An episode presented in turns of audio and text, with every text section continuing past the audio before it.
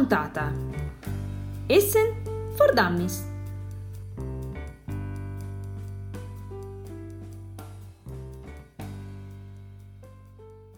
Un saluto a tutti e benvenuti a questa nuova puntata di Radio Goblin, il podcast della Tana dei Goblin.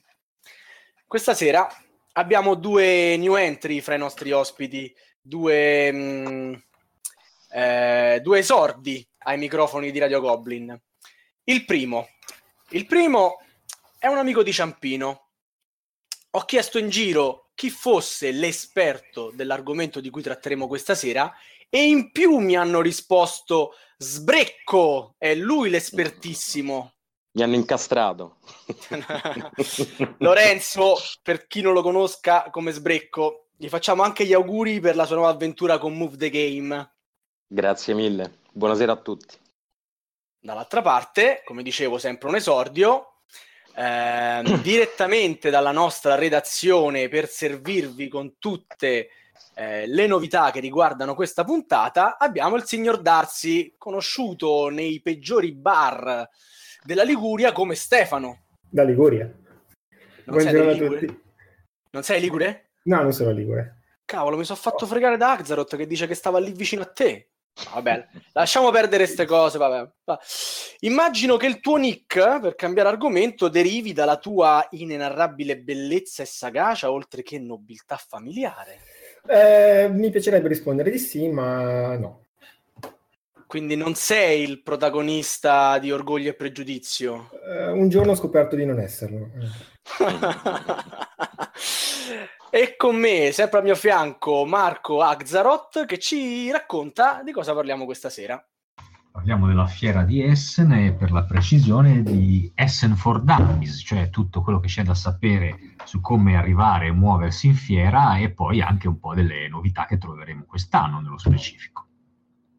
Ok, io direi di iniziare direttamente con Sbrecco, anche perché se a Essen eh, vogliamo pensare, eh, Sbrecco, quando è che si inizia a pensare a Essen? Allora, sicuramente non da oggi, perché è troppo tardi. Direi che pensa parecchi mesi prima, almeno per quanto riguarda la mia esperienza, addirittura un anno prima se, se si è abbastanza sicuri di andare. E e si pensa? Si pensa anzitutto come arrivarci. Ehm, se vogliamo andare in aereo, per esempio, dobbiamo fare la, il passaggio classico aereo più albergo. E, ehm, se invece vogliamo us- utilizzare altri mezzi, insomma, dobbiamo organizzarci in altro modo. Io vi dico di organizzarvi con largo anticipo per un semplice motivo. Vi, vi racconto una cosa emblematica. Io all'Essen scorsa, eh, uscito dall'albergo, eh, prima di uscire provo a prenotare per quest'anno e mi comunicano che era tutto esaurito, quindi fate attenzione a quello che fate e cercate, cercate di giocare di anticipo. Ma quindi a Essen ci si arriva con la macchina, col camper, con l'aereo, col treno? Allora, ci sono, ci sono vari modi. Eh, I modi per arrivarci sono eh, il più classico quello con l'aereo. Essen offre eh, a, a, poco di distanza, a circa una settantina di chilometri eh, da, um, dal centro offre due aeroporti che sono Wiz e, e Düsseldorf, l'aeroporto internazionale. E, um, ci sono due compagnie che, fanno, che, vanno, che si fermano ad uno e all'altro, non le cito per fare pubblicità, ma insomma in entrambi i casi, nel caso di Wiz con uh, l'autobus, nel caso di Düsseldorf il treno, si, possono, si può raggiungere tranquillamente Essen. E, um, la differenza tra i due è poca fondamentalmente, cambia solo la compagnia che si sceglie. Poi chiaramente se si hanno altre esigenze, in, in entrambi gli aeroporti si possono affittare delle macchine e, e, arrivare con la macchina direttamente al centro. Per chi viaggia con i mezzi, il consiglio è quello di seguire per SNHBC, che in tedesco, scusate, non so il tedesco, ma dovrebbe, sì, dovrebbe dirsi eh, Aufbahnhof, che sarebbe stazione centrale, e poi da lì eh, Essen, insomma, è a sud-est rispetto a, alla città, ma ci si arriva facilmente. È molto ben collegata alla città, ci sono tram, ci sono, c'è la metro, quindi non c'è nessun problema. Quindi gli... Sì. Essen Last Minutes, eh, no, sconsigliato al 100%. Essen Last Minutes, come tutti i viaggi Last Minutes, è più dispendioso, innanzitutto, e poi il rischio è proprio questo di non, non riuscire a trovare posti, mentre fino a qualche anno fa non era assolutamente un problema trovare il posto per, per nottare, sempre se si viaggia chiaramente all'aereo. Eh, adesso io personalmente la mia esperienza è che ho trovato delle difficoltà, infatti quest'anno mi sposterò più lontano rispetto alla fiera, eh, in un altro albergo, proprio perché è quello dove, prenotato, dove ho prenotato per eh, tre anni di fila, se non erro, eh, di fila perché faccio fatica a ricordare perché io dal 2009 che bazzico Essen. Cioè, ininterrottamente? Eh, no, no, interrotto per eh, un anno, uno o due anni non sono andato. Vabbè, eh, sempre tanti. Sì, sì, ho sofferto tantissimo. Quindi. volevo, volevo, citare anche come mezzo di trasporto per arrivare in fiera il camper, perché io da buon camperista sono già un paio di volte che ci vado con il camper e, ehm, e volevo dire che eh, per quanto riguarda il viaggio in camper, la fiera è attrezzata, c'è cioè un parcheggio attrezzato a poco distante dalla fiera, eh, con, con, addirittura il pulmino gratuito che ti prende direttamente al parcheggio e ti porta in fiera, che passa ogni 10 minuti, quindi è una cosa molto comoda. Eh, oltretutto c'è la corrente, c'è il VC chimico, ci stanno i, i bagni, quindi c'è tutto. Il problema sta proprio nei bagni, nel senso che eh, una volta io nel 2009 ci andai con il camper e non c'era nessun problema, c'erano cinque camper e quindi eh, nessun problema, insomma i bagni erano sufficienti.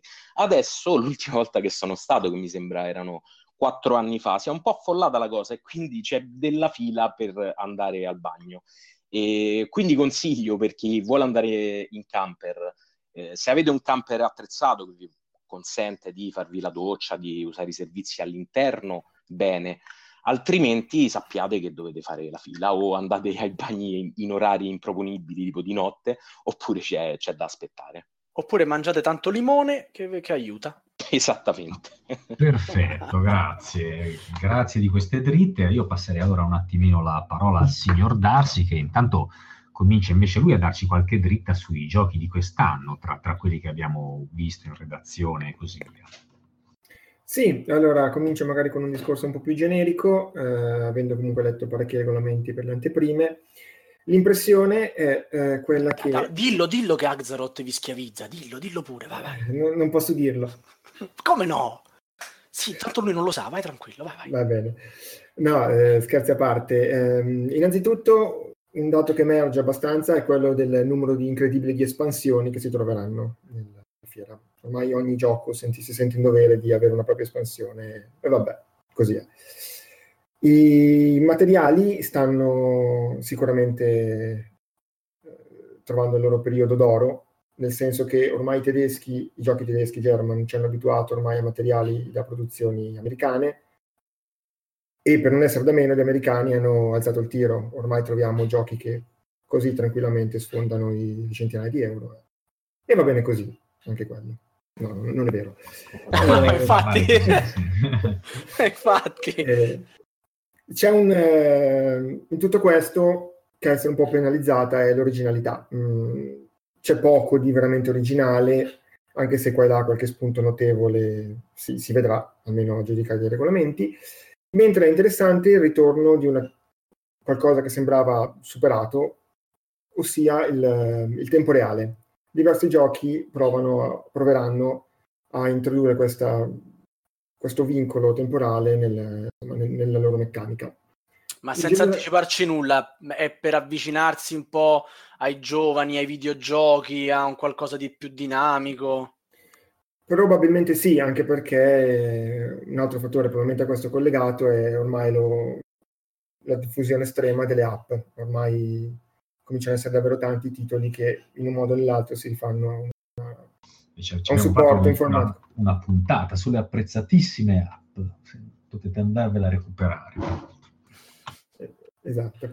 E tra l'altro in questi giochi spesso e volentieri stanno comparendo delle clessidre, cioè elementi che sembravano defunti da secoli e invece a quanto pare hanno ancora un'utilità anche nel XXI secolo. Sono scomodissime, cioè si usano eh... le app apposta, no? Anche nome in codice al posto della clessidra c'ha, c'ha un'app, no? Che eh no, però le, nel paio di giochi che ho letto io le, la clessidra è quasi indispensabile. Esatto, esatto. vorrebbe più di un cronometro. Ma ne parleremo dopo di questi giochi? Ne parleremo so. dopo.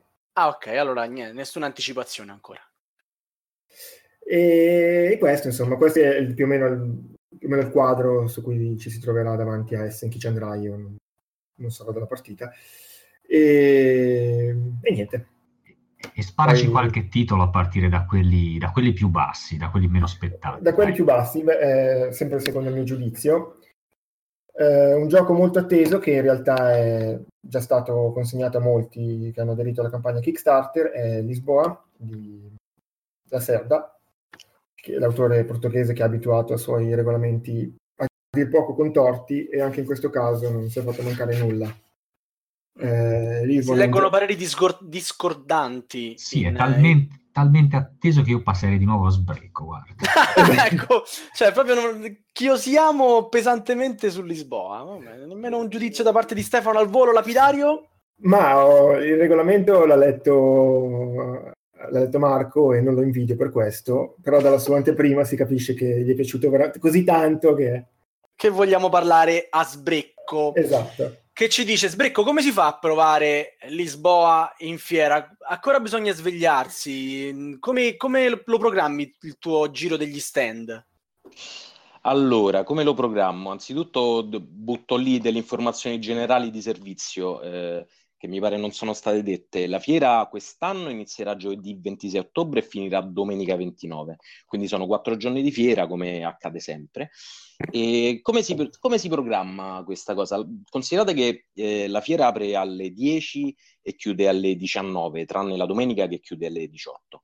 Il consiglio per i più accaniti, in questo caso, eh, per quelli che vogliono provare Lisboa, è di mh, stare lì un po' prima, cioè cercare di andare leggermente prima dell'apertura dei cancelli, tanto sarete in ottima compagnia, ci sarà della fila anche a quell'ora, e magari magari in questo caso riuscirete a provare il gioco che desiderate. Perché... Cioè, davvero bisogna alzarsi tipo alle 6, no? Cioè, tipo quando vai all'Inps a fare la fila mandi il nonno? No, se... beh, se, se, sei abbastanza malato di mente, sì, nel senso che se ti scordi che sei in vacanza, sì, ti alzi anche alle 6, preso dalla frenesia del gioco, però non è, non è necessario, ve l'assicuro, io mi alzo tranquillamente più tardi e, e sono lì per le 9 e mezza, 9 e 40, tanto non è un ah, problema, insomma. La fiera apre alle?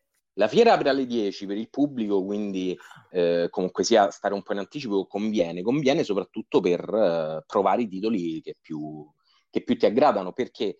Perché ovviamente appena apre la fiera l'affluenza è, non dico minima, ma è, durante la giornata è di più quindi la mattina si riesce a trovare dei tavoli liberi ed è un ottimo momento per sedersi proprio al tavolo che ti interessa, soprattutto se riesci proprio a stare di fronte ai cancelli e ad entrare. Per il resto, comunque sia, non scordiamoci che è una fiera mercato, quindi ehm, che è una fiera mercato dove ci sono tutti gli, tutti gli editori e editori che ci tengono tantissimo a dimostrare i titoli in uscita. Quindi di tavoli ne troverete tanti, è difficile che non riuscite a sedervi, magari non vi sederete al tavolo che proprio desiderate, ma state sicuri che giocherete per tutta la fiera. Quanti giochi riesci a provare in una giornata Essen? In una giornata non l'ho mai calcolato. Eh, tu considera che io riesco a, a, tornare a casa con una quarantina di titoli provati, quindi direi una buona cifra.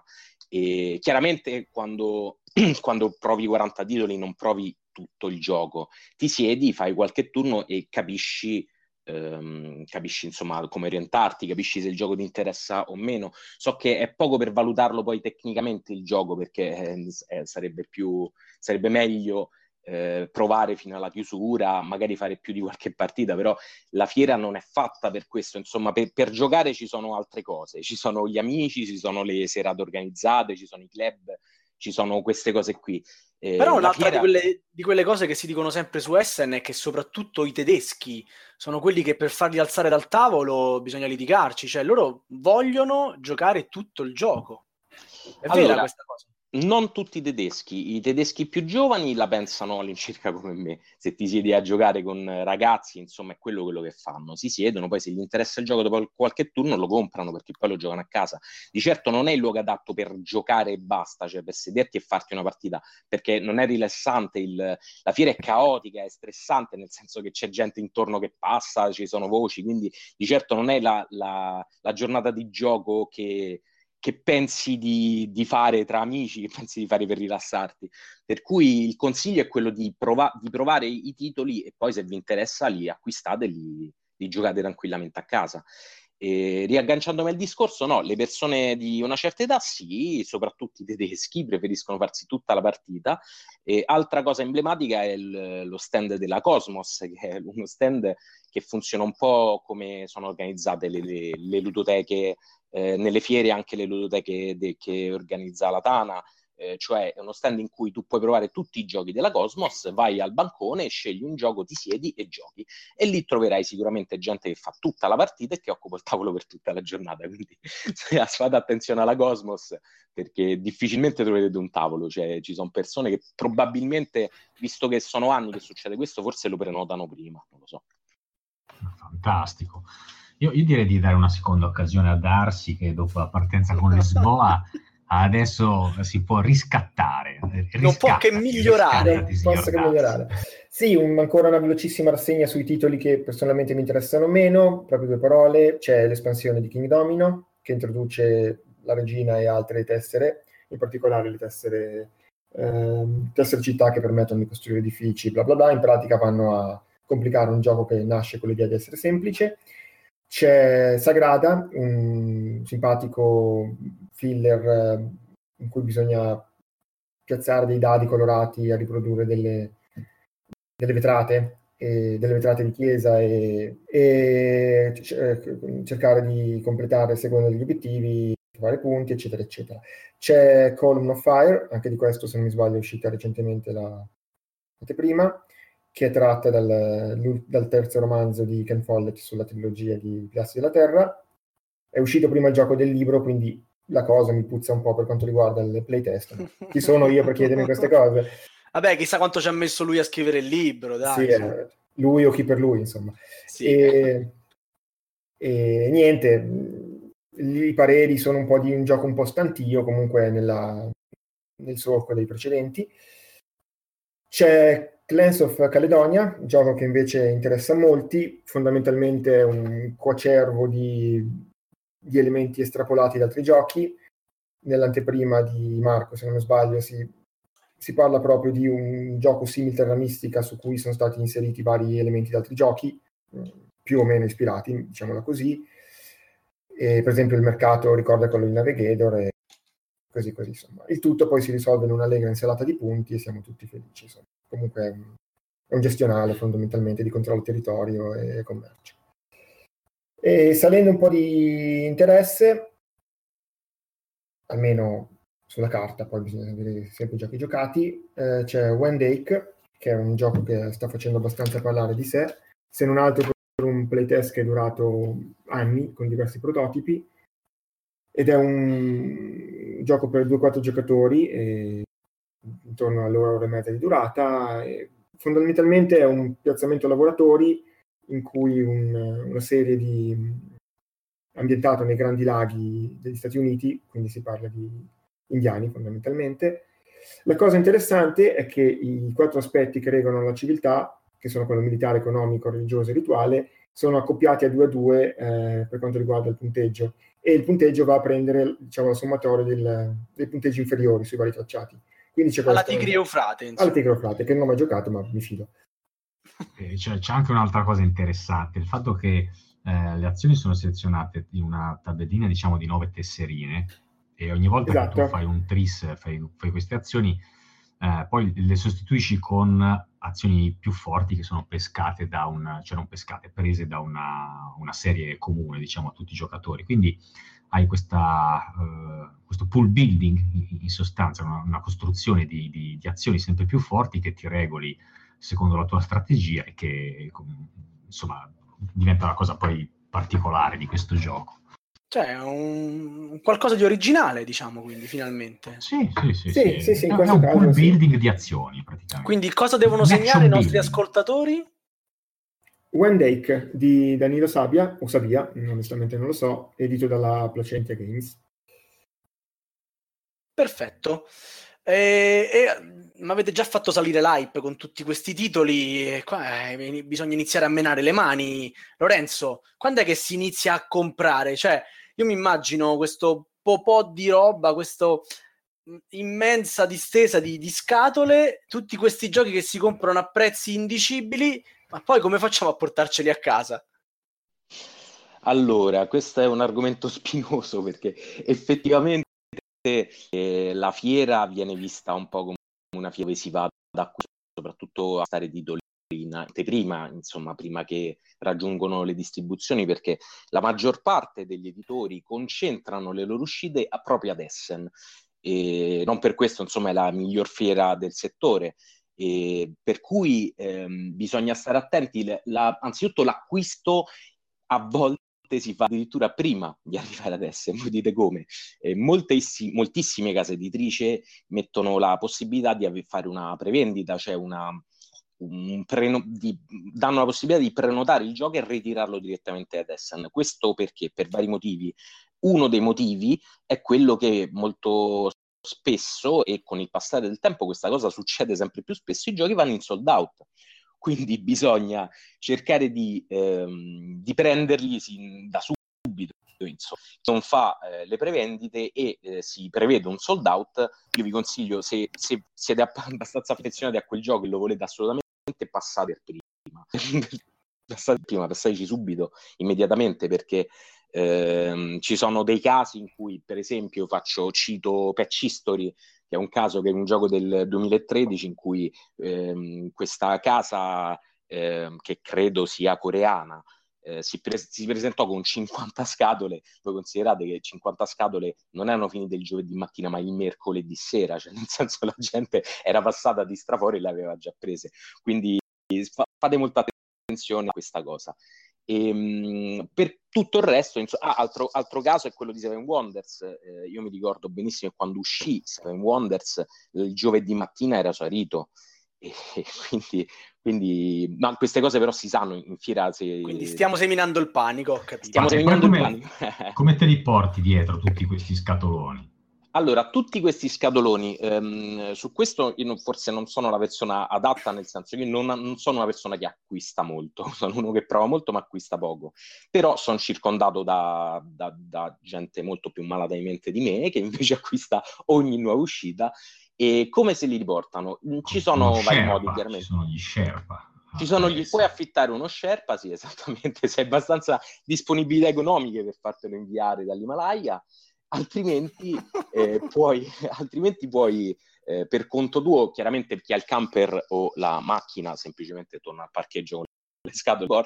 Eh, per tutti gli altri io consiglio una cosa. Quindi che si io... può uscire dalla fiera e rientrare? Sì, sì, sì, senza nessun problema. Puoi uscire e Jones, rientrare quanto beccate vuoi. questa, Jones, che lui a Play ogni anno dice, oh, Play non si può uscire e rientrare. Vabbè, a posto, scusa, vai Lorenzo. E qui, e questa, e qui invece è, eh, lamentatevi con l'organizzazione dei play, dite scusate, adesso lo fanno, lo fanno senza problemi.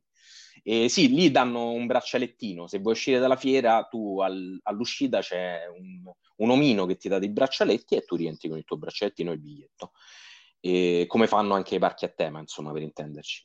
Certo. Eh, invece eh, io consiglio vivamente di eh, portarvi, come faccio io, nonostante acquisti poco, un carrellino, perché se non volete tornare a casa e eh, andare immediatamente dall'ortopedico, se acquistate tanto il carrellino vi serve. Eh, io ho un carrellino di quelli richiudibili che si mettono nello zaino con tanto di lacci elastici per legarci le scatole. Eh, un in realtà un vero pro. No, sono un vero pro, ma non sono il solo, eh, ti assicuro che un carrellino come quello della spesa dei vecchi, quelli che, che, che, si vedono, che si trascinano la spesa. Esattamente, più sembri un pensionato e più lo stai facendo nella maniera corretta. è, è, proprio questo il senso. Sì, sì, sì. C'è gente con i muletti, quindi insomma ci sono livelli e livelli di, di trasporto giochi. E il carrellino è la, la soluzione ideale perché carrellino costa poco, pesa poco, lo trasporti nello zaino, lo apri e lo richiudi all'occorrenza. Inoltre eh, considerate che se fate veramente tanti acquisti vi serviranno anche degli scatoloni e per fortuna i, gli editori sono pieni di scatole da darvi. Se passate da qualunque editore che avete delle scatole, eh, perché tanto loro le buttano a fine fiera, quindi ve le danno stravolentieri, anzi gli togliete da un impiccio. Quindi non portate scatole per conto vostro, ma il carrellino direi per gli acquistatori compulsivi, sto parlando chiaramente, ma direi che vi serve. Ma chi è salito con l'aereo? Chi è salito con l'aereo deve defustellare tutto. S'attacca. Chi è salito con l'aereo? Allora, consiglio per chi è salito con l'aereo. Eh, anzitutto, eh, prevedete una, un volume di acquisto perché, ehm, perché avendo un volume limitato, tra virgolette, potete imbarcare la valigia e entrano quelle 5-6 scatole, insomma, in valigia, poi dipende anche dalle dimensioni Vabbè, niente. scatole. Quello è. Niente. Una goccia nel mare. Io ne, io ne, compro una l'anno, quindi tu considera ad Essen, per cui per me è già cinque volte la mia portata. Mentre per chi non, ehm, non ha questa possibilità della valigia, non vuole acquistarla prima perché gli è scomoda eh, per i motivi suoi, eh, ci sono dei servizi di spedizione. Allora, mh, eh, prima de, di questa soluzione che adesso vi dico, si usciva tra, semplicemente dalla fiera, si andava alle poste locali e si spedivano a casa i titoli. Adesso c'è una cosa molto intelligente che da anni dico ma perché non, non l'hanno fatta finora? Dall'anno scorso c'è un servizio di spedizione interno alla fiera. C'è proprio uno stand in cui tu vai lì, fai i pacchi e loro te li spediscono. Anche in questo caso fate molta attenzione, io spero che l'abbiano potenziato quest'anno, ma l'anno scorso, la domenica, per problemi di magazzino, ossia non avevano più spazio dove mettere le scatole, hanno chiuso il servizio di spedizione. Mamma Quindi mia, anche... panico, veramente. Anche, sì, sì, sì, molti si sono abbastanza impanicati perché facevano affidamento su quello. Quindi eh, anche in quel caso, se volete portare via veramente tanti titoli, perché solo in quel caso vi serve, vi consiglio di acquistarli prima. Eh, non conviene del tutto acquistarli prima, nel senso che la fortuna di rimanere fino alla domenica sera alle 6, eh, chi ha questa possibilità, ehm, alla fine della fiera, come un po' tutte le fiere, ma lì succede di più, eh, chiedendo e parlando con i vari editori, magari ci scappa anche quella copia demo che è stata usata durante la fiera a un ottimo prezzo, a un ottimo sconto. Quindi se vi, se vi accontentate di avere un gioco usato eh, pagato due lire perché ovviamente quello è stato usato solamente, cioè eh, viene, viene, venduto con un ottimo sconto da parte degli editori per non riportarselo indietro, eh, potete fare questa scelta e quindi aspettare fino alla chiusura della fiera. Però poi ve lo incollate, cioè ve lo tenete per conto vostro e ve lo riportate per conto vostro. Perfetto, perfetto. Quindi abbiamo indicazioni anche su questo e ripasserei la palla al signor Darsi che adesso comincia un po' a arrivare nella, nella sua zona di giochi preferiti. Sì, eh, prima cito qualche altro titolo che personalmente non mi interessano per nulla, per, per, vari motivi, però... E allora perché li citi? Perché a qualcuno potrebbe interessare. A, Per esempio, ma non lo so, per esempio uno di questi è l'ennesima espansione di Scythe, eh, che si dice Scythe, basta queste pronunce oscene. Scite! Eh, sì. e, e l'espansione si chiama The Wind Gambit, ovviamente l'autore è quello del stesso che è Stegmaier. E cosa introduce? Fondamentalmente introduce due nuovi moduli. Eh, uno di questi è ehm, quello delle aeronavi, delle, fondamentalmente dei mezzi di trasporto uguali per tutte le, le, fazioni, e questo ha creato qualche malumore, vabbè, che fondamentalmente non hanno nient'altra funzione che svuotare truppe. Il secondo modulo invece è quello che introduce delle nuove condizioni di vittoria. Questo può portare a niente, a movimentare un po' questa parte che per secondo molti era il... Comunque l'interazione ce la scordiamo ancora sostanzialmente. L'interazione penso che è rimasta in altri giochi. Tra l'altro, tra l'altro è un'espansione che non prenderò, secondo me il site è già... Sta bene così. Sì, è, è ottimo così, c'è già abbastanza roba, non, non, ho neanche voluto informarmi più di tanto su questa espansione. Ma poi io solidarizzo sì, ma... con quelli che dicono che le astronavi lì le potevano fare diverse. Hanno fatto i Mac diversi, che ti costa fare le astronavi diverse? Ma, ma... Con- concordo, basta. La vena polemica che in me doveva uscire. Procedi esatto. pure. Dello stesso autore, quindi sempre Stegmaier, c'è invece un gioco molto atteso che è Charterstone, che è un, uh, fondamentalmente un legacy, che vediamo se riuscirà a rinverdire i fasti di Pandemic. È un, eh, in realtà molto più bucolica come ambientazione perché i giocatori in pratica impersonano dei coloni mandati dal re a bonificare delle terre selvagge. Insomma. Oh, è un'ambientazione che non si è mai sentita. Mm. No, infatti è mm, originalissima, infatti se mai lo prenderò è proprio per questo. E gli elementi legacy di questo gioco quali sono? Gli elementi legacy di questo gioco sono innanzitutto ehm, collegati al regolamento, perché eh, da buon, come mai si è capito un buon legacy deve partire da una base molto semplice di gioco. Quindi il regolamento che assomiglia di fatto a, faceva notare la, l'anteprima, un, un, album di figurine che andrà completato man mano, permetterà appunto di eh, introdurre delle regole eh, qua e là. E poi ovviamente ci sono tutti i vari elementi veri e propri di gioco che eh, permetteranno di eh, diversificare le partite. Tra l'altro il gioco prevede una quantità abnorme di edifici, si parla di più di 100 edifici, nei quali però in ogni, in ogni campagna, penso si possa dire campagna, se ne, di fatto se ne utilizzano poco più di 30. Ma il furbone, che ormai ha capito che, come funziona il gioco, ha deciso di vendere a parte un pacco di ricarica. Praticamente si può comprare la, la ricarica del gioco. Quindi...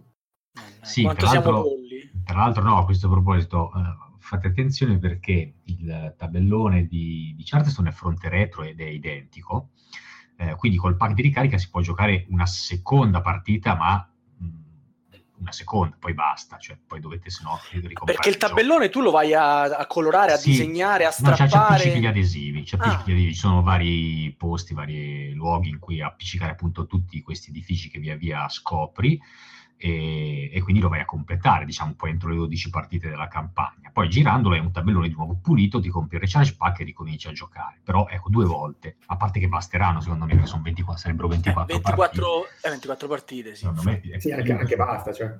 Sì, no, ma poi ti, ti, spoileri comunque tutte le regole future già nella prima partita, quindi non, non lo so, non, non so nemmeno se abbia moltissimo senso, a meno che tu non abbia due gruppi, allora semmai magari ecco, lo puoi rifare.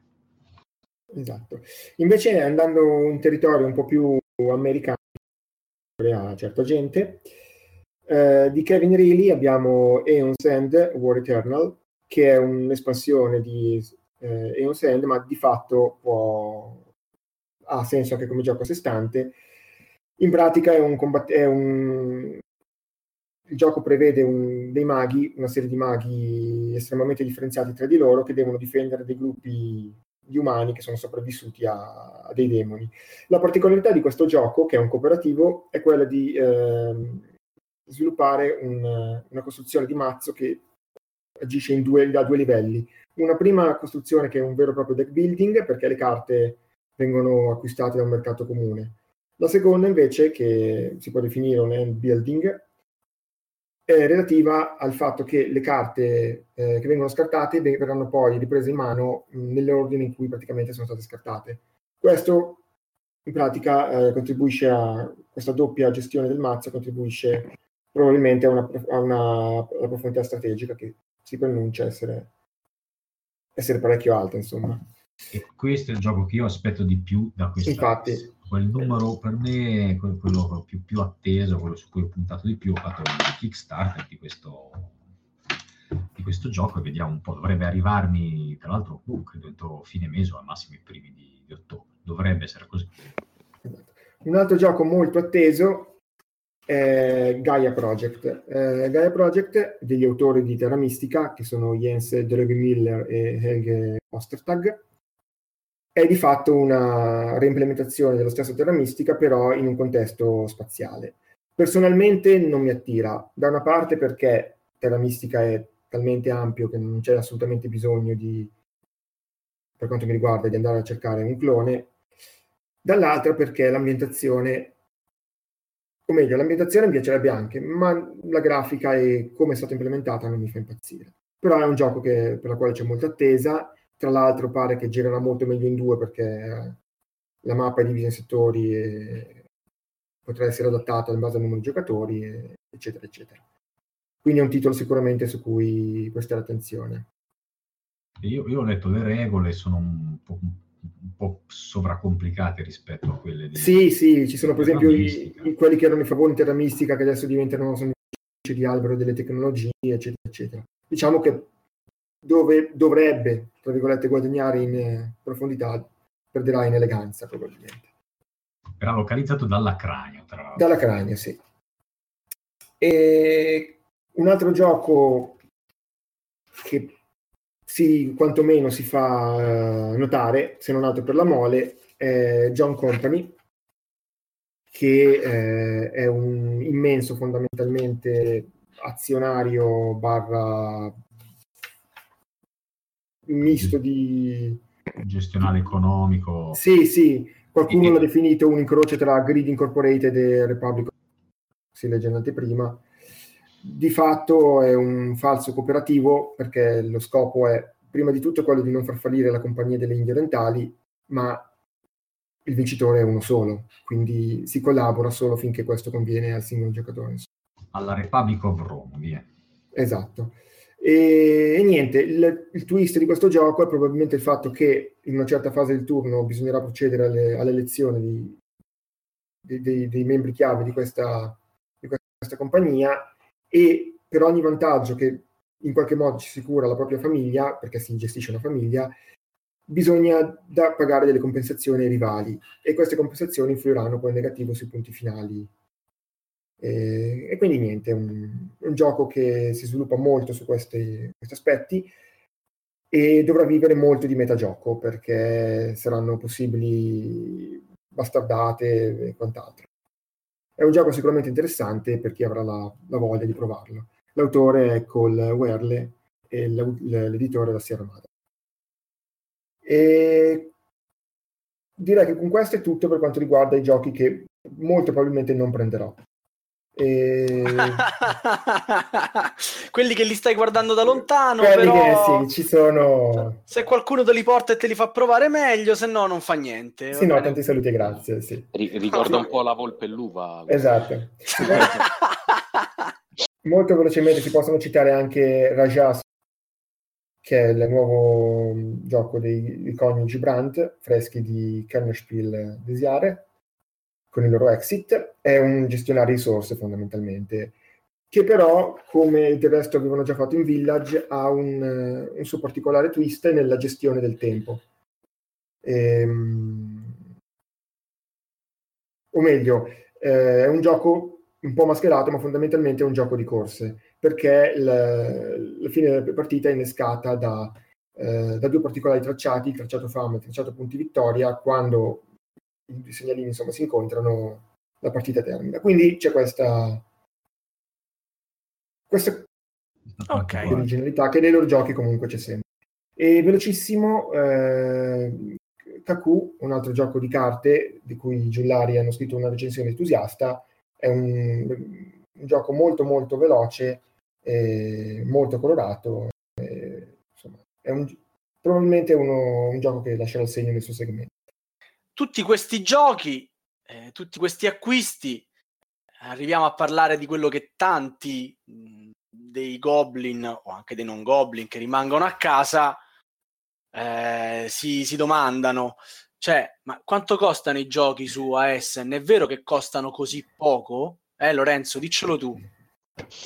Allora, su questa domanda vorrei fare un'altra premessa perché ehm, discorso prezzi S, il discorso prezzi S è un po' spinoso nel senso che se l'idea di chi parte da casa spendendo molti denari, prendendo un albergo, pagando un prezzo di ingresso alla fiera, è quello che poi trovo i giochi scontati ad Essen, vi consiglio di non andare, nel senso che non, non ha senso spendere tanti soldi per poi non godersi la fiera, cioè la fiera non è un vado ed acquisto. La fiera è una fiera in cui si, po- si possono fare tante altre cose, insomma, ci sono tutti gli editori presenti, ci sono tutti gli autori presenti, ci sono eh, gli illustratori, ci sono, eh, ci sono i, i, giornalisti di settore, c'è Borgen Geek, ci sono i giornalisti tedeschi, c'è la Fair Play, c'è la Spielbox, c'è tante cose si possono fare ehm, ad Essen e, e, per gli appassionati come noi insomma sono cose molto interessanti.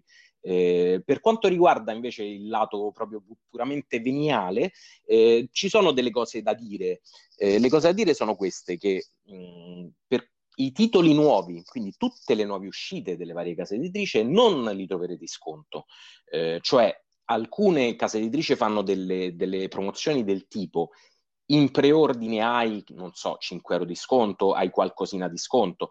E, um, inoltre hanno, uh, ma- magari qualcuna vi dà, invece di farvi lo sconto, vi dà dei, dei bonus, dei goodies, delle, delle, degli add-on sul gioco, del, delle cose aggiuntive. Eh, ma di certo per chi vuole acquistare le novità non, non, conviene, nel senso che tutti i giochi nuovi ovviamente non, non, conviene alle case editrici metterli a prezzo scontato perché sono appena usciti, cioè vuol dire non credere nemmeno sul prodotto. Mentre per quanto riguarda gli acquisti dei titoli vecchi, quello, quello, sì, assolutamente, cioè, quello c'è una politica di, di sconti esagerata, eh, dovuto anche al fatto della frenesia del mercato. Insomma, io nel 2009, quando andai la prima volta, ci saranno state, non so, 50 uscite, 60 uscite, adesso siamo a più di 1000, eh, c'è un rapporto veramente allucinante di crescita, quindi ovviamente tutto ciò che è vecchio, ma vecchio parlo anche di, dell'anno scorso, di due anni fa, eh, viene scontato, viene venduto magari in bundle con altre cose. E quindi troverete veramente degli ottimi prezzi per titoli che magari non vi siete potuti godere negli anni passati. E, soprattutto ehm, alcuni produttori, eh, come ad esempio posso citare la Queen Game, che fa sempre ottimi, una politica di scontistica molto elevata ehm, per i loro prodotti, o, a, o l'Heidelberger, per chi non la conosce, è una um, casa distributrice tedesca molto importante. L'Heidelberger fa una cosa particolare che io chiamo il trenino dell'amore, ossia allestisce uno stand meraviglioso chiuso all'interno della fiera c'è questo eh, come definirlo, gazebo grande, un, capanno chiuso eh, all'interno e ehm, entrando lì e si fa un, la fila per entrare, cioè si fa la fila all'interno della fiera per entrare proprio in questo capanno. Eh, ci sono degli, dei giochi scontati, ma proprio strascontati, cioè che si prendono a pochi spicci. Molto spesso eh, sono giochi chiaramente secondari, giochi minori, giochi passati in sordina, ma ci sono anche delle ottime offerte su ottimi giochi.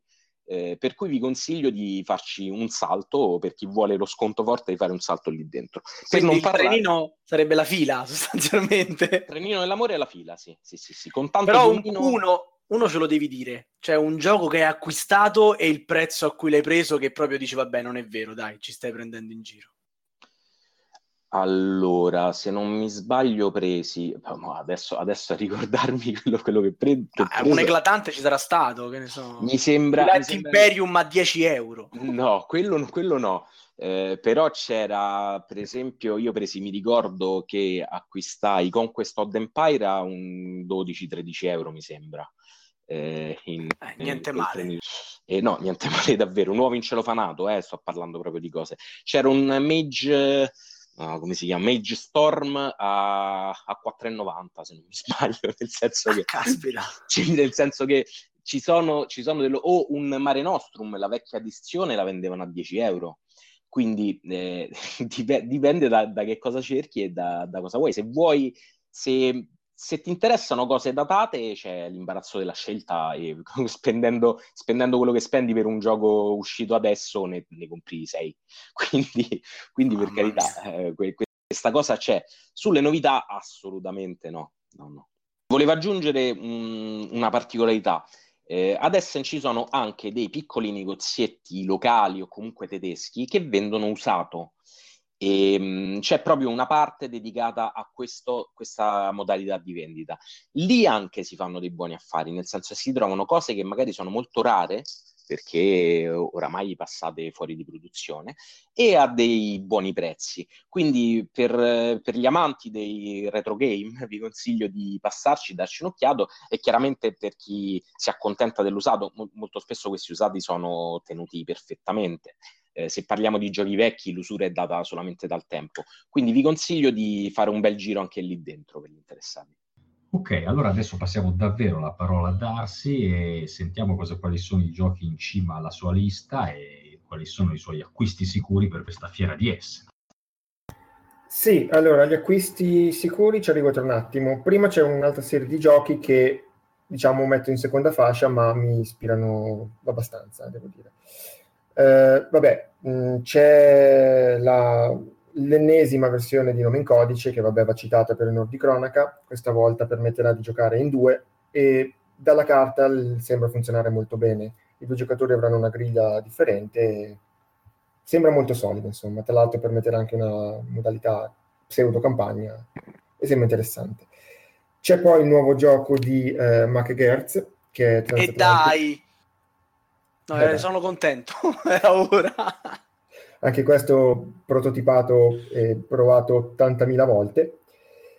E si chiama appunto Transatlantic e verterà sul tema insomma navi. Ci saranno delle carte navi che sembrano le carte quelle da quartetto, in quelle in cui si faceva gara, chi aveva la nave con la stazza più alta, eccetera, eccetera. Il gioco fondamentalmente eh, sfrutterà una specie di motore di Concordia, che, parentesi, non è una scelta molto felice per un gioco sulle navi, però vabbè. E, ehm, niente, prevederà una serie di eh, azioni eh, date da, da, da, una mano di carte iniziali con vari effetti e, e niente, è un classico McGertz. Non così classico perché alcuni elementi che uno sospetterebbe di trovare, primo fra tutti la rotella, non ci sono.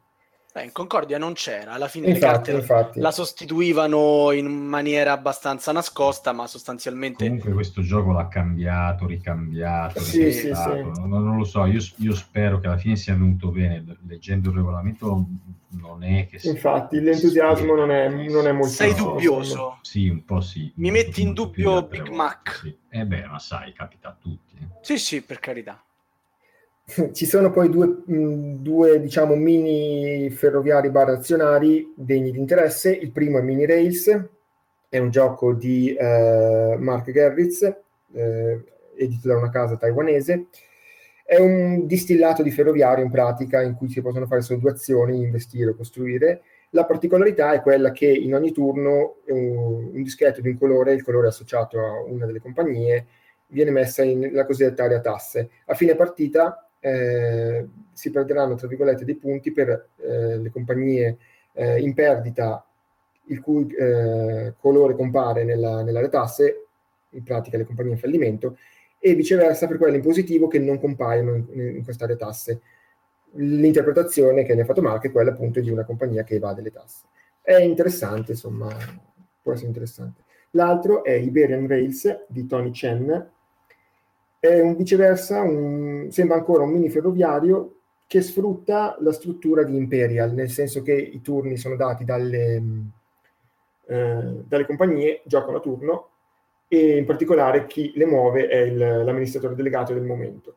Anche qui tramite du- un sistema di doppie aste si, può, mh, si possono acquistare azioni, eh, acquisire le compagnie, eccetera, eccetera.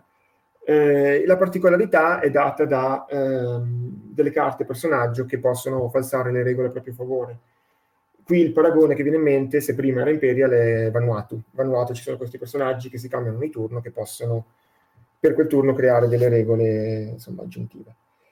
Espansione molto attesa invece è quella di Lorenzo il Magnifico, House of Renaissance, anche qui veramente molto originale il fatto di poter impersonare delle famiglie nel Rinascimento, non ci aveva pensato nessuno. Scherzi a parte, però, il, ehm, l'ironia lo pervade. Eh, pervade. No, scherzi a parte, è, una, è, un'espansione che sembra molto solida. Introduce una quinta torre con delle carte eh, che saranno degli stessi colori del gioco base, ma in un numero, tra virgolette, in ogni partita se ne useranno solo la metà. Quindi se da una parte viene mantenuta la struttura del base in cui tutte le carte entravano in, in partita, con l'espansione ci sono delle carte che viceversa sono, eh, tra virgolette, non, non, stabilite a priori. Quindi, mh, mm, diciamo, va incontro a chi eh, chiedeva questa cosa, insomma, con l'espansione. Per quanto mi riguarda, il gioco era, andava benissimo così com'era, e probabilmente non prenderò questa espansione, ma è fatta molto bene. Il dubbio che ho espresso anche nell'anteprima che ho scritto io è quello della, dell'ergonomia, che il tabellone del gioco comincia ad avere un po' troppe, un po troppe toppe, insomma, di la torre che viene aggiunta, i correttori per i giocatori, eccetera, eccetera. Ah, parentesi, viene inserito il materiale per il quinto giocatore, ormai è, la regola è questa. Eh beh. E altro gioco, per venire alle clessidre di cui prima, molto interessante, è Time Arena. È un, um, un veloce skirmish fondamentalmente, ammesso che abbia capito cos'è uno skirmish, eh, su cui su un'arena quadrettata bisogna fondamentalmente andare a fraccare di botte il nemico. Particol- le clessidre sono abbinate ai tempi di ricarica del, dei, dei, guerrieri eliminati dal gioco. Eh, il gioco dura veramente poco, 10 minuti con timer, e i vari giocatori, eh, i vari personaggi, una volta che vengono rimossi al tabellone, possono essere rievocati una volta che scade il tempo di ricarica. Si parla dai 30 ai 90 secondi, ci sono quattro diverse eh, tipi di clessidra. È un puzzle game fondamentalmente in cui bisogna ottimizzare il poco tempo a disposizione, ma il, il, un po' di pepe dato comunque dal ruolo del dado, che comunque decide gli attacchi. Quindi è un gioco che può piacere a, a certa parte del pubblico. Altro gioco che sfrutta le clessidre e questa volta c'è un po' d'Italia, è una storia di pirati, che vede tra gli autori i due, eh, adesso non ricordo i nomi onestamente, comunque eh, uno di loro è quello che ha... È uno dell'Acranio, no? Il, sì, il, sì, il gioco esatto. Hanno collaborato infatti Luciani e Tascini. E in pratica è un cooperativo in cui tutti i giocatori impersonano il marinaio di una nave la nave rappresentata da un modellino in tre dimensioni che deve fronteggiare una serie di minacce rappresentate dalle carte disposte intorno alla nave. Le azioni appunto vengono eh, svolte attraverso ancora le clessidre che ne misurano, se ricordo bene, i tempi di ricarica, i tempi per poter affinché le azioni abbiano effetto. Quando però una, un evento nefasto danneggia una parte di nave, dei veri e propri tappi tipo di sugaro vengono infilati in questi buchi per le clessidre rendendo indisponibile la, l'azione scelta, insomma. È un gioco simpatico, eh, abbastanza veloce anche qui, e per tornare alle app, eh, fortemente eh, regolato da, appunto da un'app, che non solo ehm, decide l- la preparazione iniziale, ma guida proprio la storia, eh, nel senso che dà i tempi, eh, dà la colonna sonora, addirittura eh, stabilisce come avvengono certi eventi in gioco, ma chi ha provato il gioco assicura che non è per nulla invasiva, che è fatta molto bene. Quindi è un gioco che potrebbe ritagliarsi il suo spazio, insomma. Poi Tashini e Luciani, insomma, abbiamo imparato a conoscerli, insomma, sono abbastanza una garanzia. E veniamo a quello che potrei veramente comprare. Eh, prima di tutto una premessa, come sono abbastanza contrario a certi meccanismi, mi riferisco a Star Wars Rebellion, in cui anche giochi che assolutamente non vogliono un'espansione ce l'hanno. E questo per chi è un maledetto apatito di Star Wars eh, con manie da collezionismo è un male, perché probabilmente prenderà l'espansione. Nonostante non abbia ancora giocato al gioco base, questo è bello. Fantastico. Fantastico proprio. Vabbè, che, peccato, di, che cosa ti sei perso? No, no, ma ci giocherò. Se tutto va bene in settimana, finalmente riuscirò a giocarci. E, ehm, Rise of the Empire, questo è il titolo dell'espansione, l'autore è sempre Cory Konietzka, eh, introduce personaggi e fatti di eh, Rogue One, il film molto bello che è uscito l'anno scorso, e di fatto va a completare il, il gioco che, eh, ricordiamo, è basato sul, sulla saga, sulla trilogia originale della, della, saga, con quello che è l'immediato prequel, insomma. Dal punto di vista tematico tutto si incastra molto bene, sono previste nuove regole, è stato modificato il combattimento per renderlo ancora più, eh, più avvincente, insomma. Sicuramente un'espansione fatta bene, sarà sicuramente un'espansione fatta bene, inutile ma fatta bene. Altra espansione per me degna di nota perché il gioco mi è piaciuto molto è quella di Flamme Rouge, Peloton, che introduce due nuovi concorrenti, due nuove squadre, introduce nuovi tipi di terreno, in particolare la, la stradina di Impavé, eh, con una modalità che si era già vista comunque nelle, in espansioni amatoriali, introduce due tipi di bot per poter giocare, per ampliare il numero di giocatori anche se si gioca tipo in due. E, e niente, è una serie di moduli fondamentalmente integrabili a piacere, ma sembra veramente fatta molto bene. Gioco invece mh, astratto che eh, veramente promette molto bene è Element. L'autore è Mike Ricci, e, e Glenn Wilson. ed è un, un, un, astratto che prima di tutto permette di eh, ospitare fino a quattro giocatori, cosa che non è frequente, insomma. E lo scopo è quello di muovere il proprio, il proprio saggio sul, su una specie di scacchiera. I saggi sono rappresentati da pedine che sembrano quelle di Jumanji, eh, per, per dare un'idea, e lo scopo è quello di imprigionare il saggio del giocatore che segue in senso orario.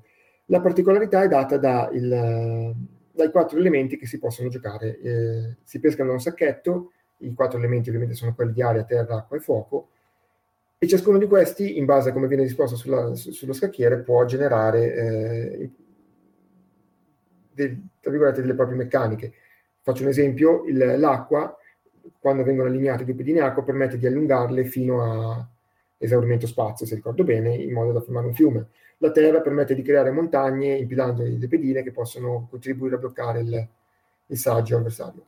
E niente, è un gioco sicuramente molto interessante. E per essere un astratto io non lo amo particolarmente, ma è un gioco che, che sì, anch'io, anch'io sono rimasto incuriosito, soprattutto mh, avevo voglia di, poi di provarlo in quattro, di vedere come funzionava, se, se, se effettivamente fosse un astratto adatto a quattro persone, che sono, sono abbastanza rari, di solito vengono pensati per due e basta.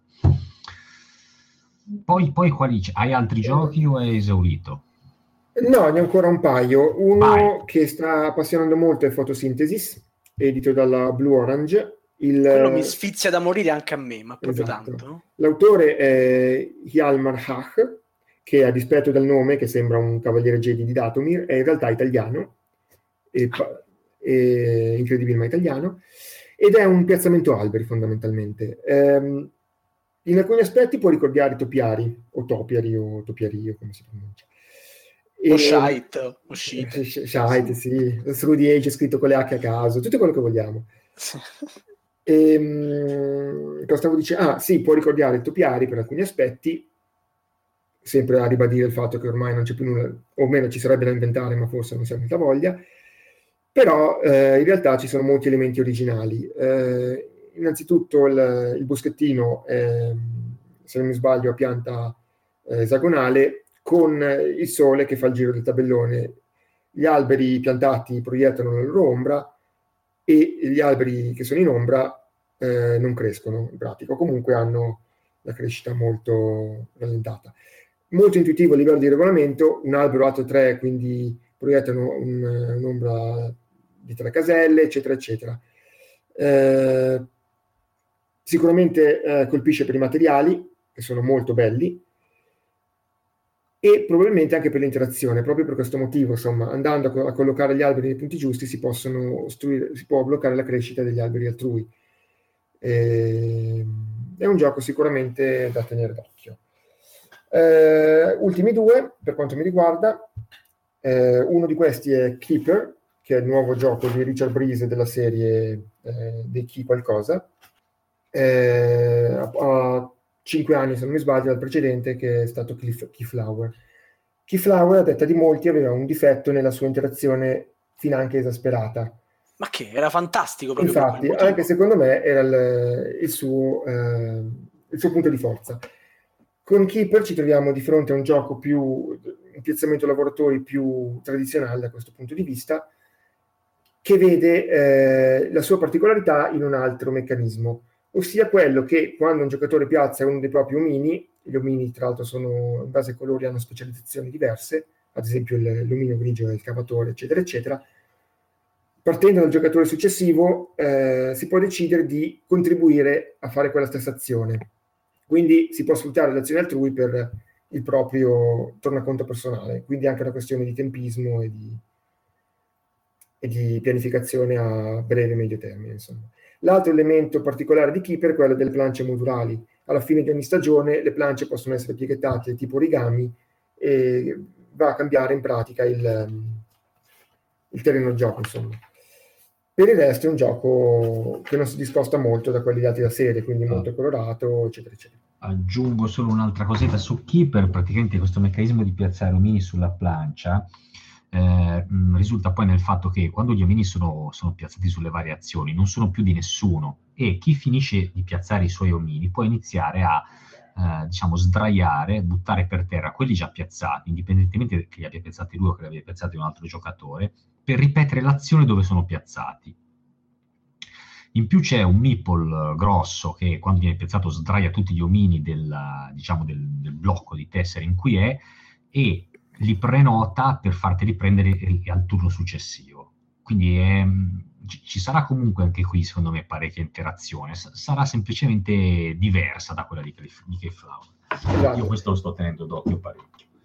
Per il resto è il classico gioco di brise, insomma, ci saranno tantissimi edifici, quindi le prime partite saranno molto eh, bloccate da questo fatto di dover ricordare molte cose. Il regolamento, tra l'altro, chi l'ha letto, Marco per esempio, eh, lo descrive come abbastanza confusionario, però insomma niente che possa eh, che possa Niente essere che possa fermarci.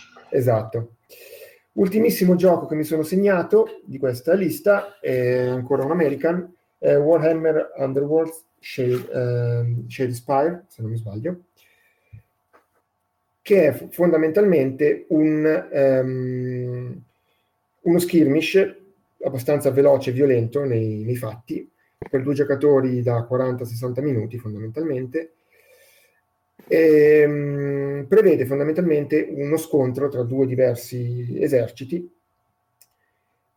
con delle regole più o meno originali, più o meno che più magari, in cui eh, c'è sempre l'intervento del dado, ma eh, semplicemente va a, per così dire, a eh, modificare quelli che sono dei valori prestabiliti. Quindi, diciamo, il, l'esito del combattimento non è eh, esclusivamente relegato ai dadi, ma a qualcosa insomma di, più o meno controllabile insomma. C'è da dire che i primi commenti sono stati comunque abbastanza freddi, è stata, insomma, è stata denunciata un'eccessiva casualità per esempio nella pesca degli obiettivi, eh, perché ci sono degli obiettivi insomma da, da conseguire per ottenere i punti gloria che poi servono a, a vincere insomma. In definitiva è stato definito non molto controllabile, ma è sicuramente un gioco da tenere d'occhio. Insomma. Vabbè, quale American lo è? Qua l'America lo è, giustamente. e va bene, dai, ti, ti tolgo un po' dall'impaccio. Ti ho sentito emozionatissimo, però ti no, ringrazio. Cosa te lo faccio pensare? Ma così. Eh, ti ringrazio però tantissimo a nome di tutti noi del podcast perché ti sei smazzato un lavoro veramente improbo e l'hai fatto benissimo. Arriviamo nostri, al nostro giro finale che in questo caso non può che essere semplicemente una considerazione su quelle che sono le vostre aspettative su questa Essen che ormai è prossima, mancano pochi giorni, poche settimane in realtà e, e niente, i più fortunati di noi saranno lì su uh, in Germania. Partiamo da Lorenzo, che ti aspetti da questa, da questa Essen? Allora, cosa mi aspetto? Non, non ho aspettativi, ho certezze oramai. Se, se, c'è, se, c'è, un motivo per cui torno ogni anno eh, proprio perché chiama il gioco da tavolo, secondo me non, non la può saltare a cuor leggero, insomma, ci, deve rimanerci sempre un po', se non ci va deve rimanerci sempre un po' male, perché è, che dire, la miglior fiera di settore alle quali ho mai partecipato, è un luogo in cui entri a contatto con la maggior parte de- degli autori, come ho già detto, illustratori, eh, gli editori a livello internazionale, poi c'è Borgen Geek, c'è Spielbox, c'è Fairplay, insomma c'è c'è veramente di, per noi appassionati c'è veramente di tutto, la possibilità di poter parlare, potersi sedere e giocare a qualunque cosa eh, è una cosa eccezionale, insomma, eh, io di, difficilmente me la, me la, perderò in futuro se non per impegni eh, esterni, insomma. E per noi bambini del gioco è un po' come entrare in un negozio di caramelle. Fantastico. E Darsi, tu che cosa ti aspetti da questa Essen? Ci vai intanto? Ci vado. Non ci vado mm, non tanto per mm, motivi che non potevo, ma non sono amante del, dei luoghi chiusi, insomma de, delle grandi manifestazioni. Ci andrò, probabilmente ci andrò magari l'anno prossimo. Sei un po' misantropo, abbiamo capito. Sono, no, vabbè, però sono molto curioso. Che cosa mi aspetto? Eh, che non si parli d'altro per settimane, che i gruppi Facebook diventino invivibili, eccetera, eccetera. Ma questo è nelle regole del gioco, insomma. Ehm, si assisterà ancora al classico carrozzone di giochi che vengono bollati come classici dopo un minuto, di altri che vengono solite cose, insomma, solite storie da, da fiera. È anche il bello del gioco, insomma. Vedere tanto entusiasmo per certi eventi. Va bene, perfetto. E allora io direi di salutare, ma prima di passare la palla al nostro regista Elianto. Buonasera a tutti, come sempre io ricordo i nostri canali di contatto, la nostra email podcast.goblins.net o il nostro forum su www.goblins.net dove mandarci commenti e magari sia dopo l'uscita della puntata che magari dopo la fiera per farci sapere cosa le vostre sensazioni, le vostre opinioni sui giochi provati e sulla vostra esperienza. Per il resto, chi vuole invece recuperare le puntate precedenti, come sempre potete farlo sul nostro sito o su iTunes cercando tra i podcast Radio Goblin. Ciao. Buonanotte. Ciao a tutti. Ciao a tutti.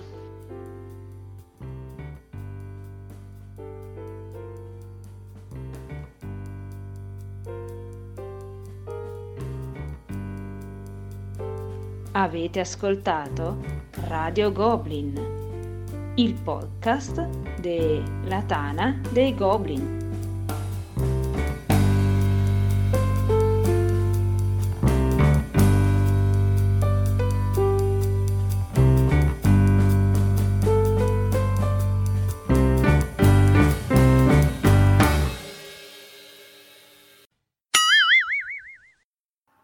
Darsi non saluta, è maleducato. Buonanotte.